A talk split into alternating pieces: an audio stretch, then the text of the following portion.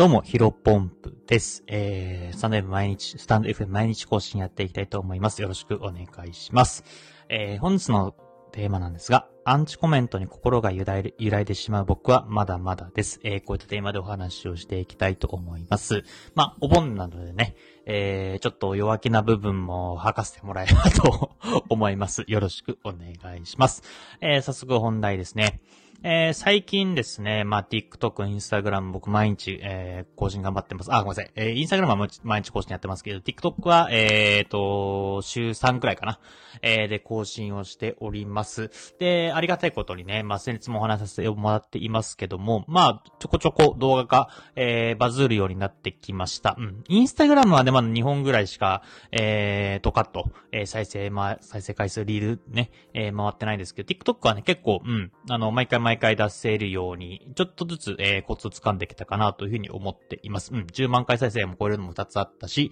まあ、1万回再生、あ2万回再生とか言ってるやつもいくつかありますので、うん。まあ、ここら辺は、えー、良かったなというふうに思っているんですが、その一方でですね、まあ、やっぱりバズるというか、まあ、認知が取れてくると、必ず、えー、発生してくると言っても過言ではないですけども、やっぱりアンチコメントっていうのがね、えー、出てくるんですね。これ、どうにかなんないですかね。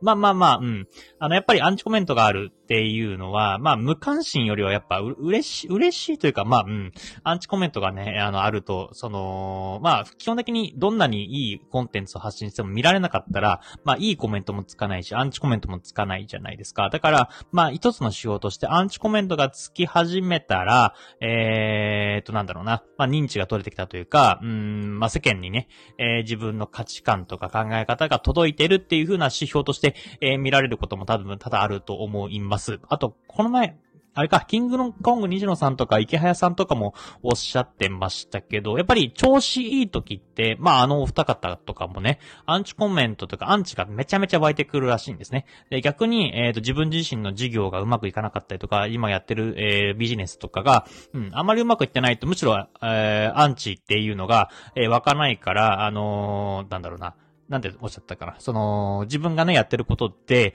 えー、アンチがたくさんいるっていうのは、むしろいいこと。まあ、いい、うん、まあ、心、まあ、あの方々はね、もう、めちゃめちゃ僕と、えー、100倍、うん、1000倍、1000倍以上ね、あの、認知取れてるというか、まあ、バズったりね、バズるというか、まあ、ね実力ある方なんであれなんですけども、あの、多分たくさんアンチコメントあって、まあ、慣れてるっちゃ慣れてると 思うんですが、まあ、そんな方々でも、やっぱりアンチがあって、えアンチがたくさんいるってことは、自分がね、うまくいってるっていう証拠だから、からまあ、引き続きこの道進んでいこうみたいな感じで、うん、まあ、やっぱりメンタル強いと思います。というか、まあ、慣れてるのかわからないですけども、まあ、そんな感じでアンチがいるっていうのは、まあ、健全ではあるんですけども、やっぱり僕自身ね、最近ね、あの、バズり出したので、アンチコメントに対する体制っていうのがね、ほぼゼロなんですね。だからもうマジで心揺らぎます。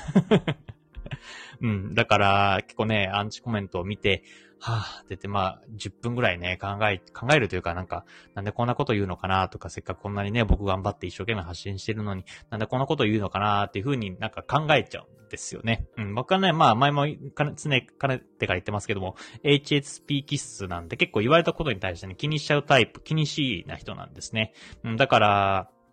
ね、まあもちろんね、向こうはそんなね、あの、あんまり深く思わず、えー、アンチというか批判というかっていうのをしてくると思うんですけども、まあ、僕自身は心が揺らいでしまいます。で、具体的な話をするとね、TikTok って、えっ、ー、と、アンチコメントがついても、えっ、ー、と、なんていうんですか、僕には見れるけど、えっ、ー、と、その、一般的には公開されてないみたいな、フィルターみたいな機能があるんですね。で、自分自身、多分 AI とか勝手に判断して、えっ、と、まあ、僕、僕自身というか、まあ、投稿者が、まあ、このコメントを公開してもいいなって思ったら公開できるし、あこのまま変なコメントだから削除しようみたいな感じで削除することもできると。なので、その、アンチコメントみたいなのがね、なんかフィルターの中に溜まっていくんですよ。でその中で見てたのがね、なんだっけな、あのー、まあ、話してしまうと、あのー、僕自身ね、あのー、就活に関する、なんかおすすめ資格みたいな、おすすめ資格、おすすめスキルみたいなのを発信してたんですね。あの、TikTok の動画の中で。で、それで、えっ、と、まあ、自分自身の動画を権威性を見せるために、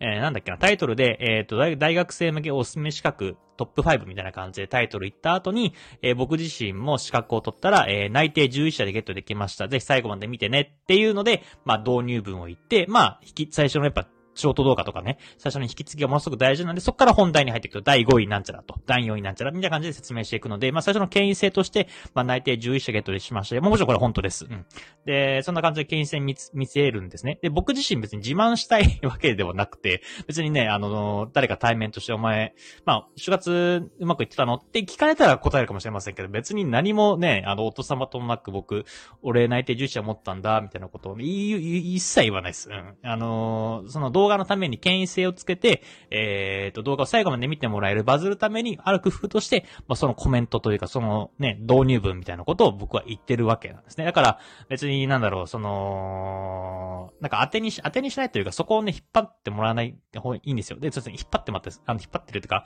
なかなか、あの、どんなアーチコメントが、えー、入ったか、えー、コメントがあったかっていうのは、今、しっかり言うとですね、えー、内定11社獲得なんて言わない方がいいですよ。むしろマイナスです。みたいなことが、ね、かれてて、いや、知らんがなっていう感じです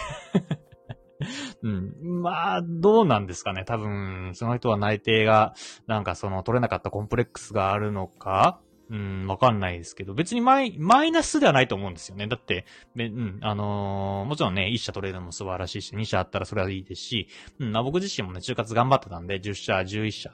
えー、取れてて、まあそれは別にさっき、まあ別にマイナスなことはないと思うんですけど、なんでそんなわざわざね、マイナスなこと言うんだろうなっていうのがありました。うん、だから、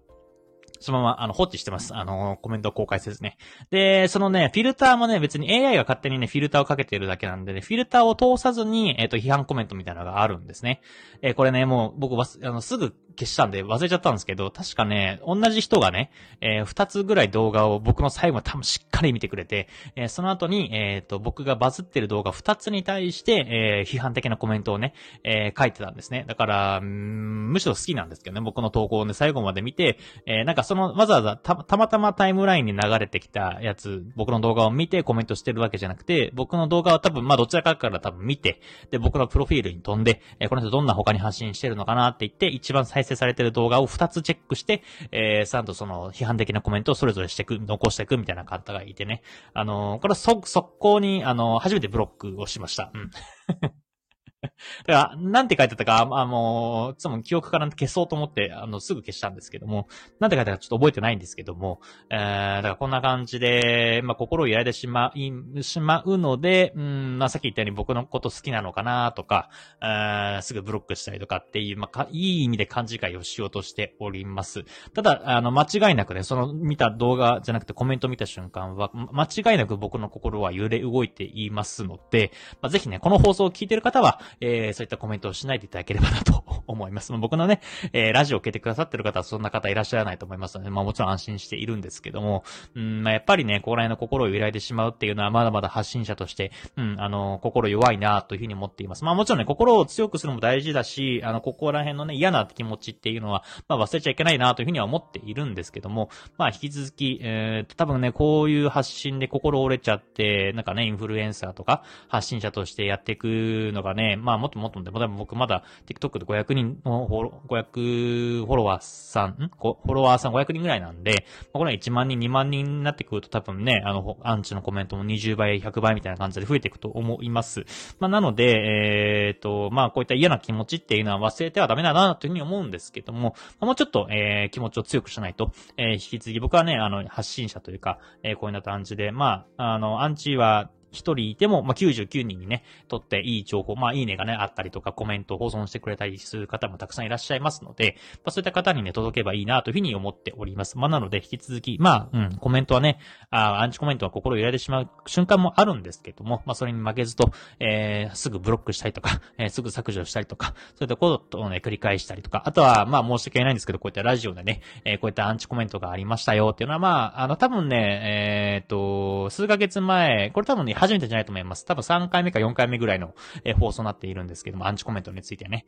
え、その度にちょっと僕話させていただいておりますけども、そんな感じで、まあ、たまには、えー、ここのね、ラジオで発散させてもらいつつ、えー、まあ、心の平凡、うんと、心のね、えーと、なんだろうな、安定をしつつ、え、これからも、うん、TikTok とか Instagram、え、発信していきたいなというふうに思っております。え、それでは本日の話は以上です。また引き続きお盆、えー、コツコツ頑張っていきましょう。お疲れ様です。失礼いたします。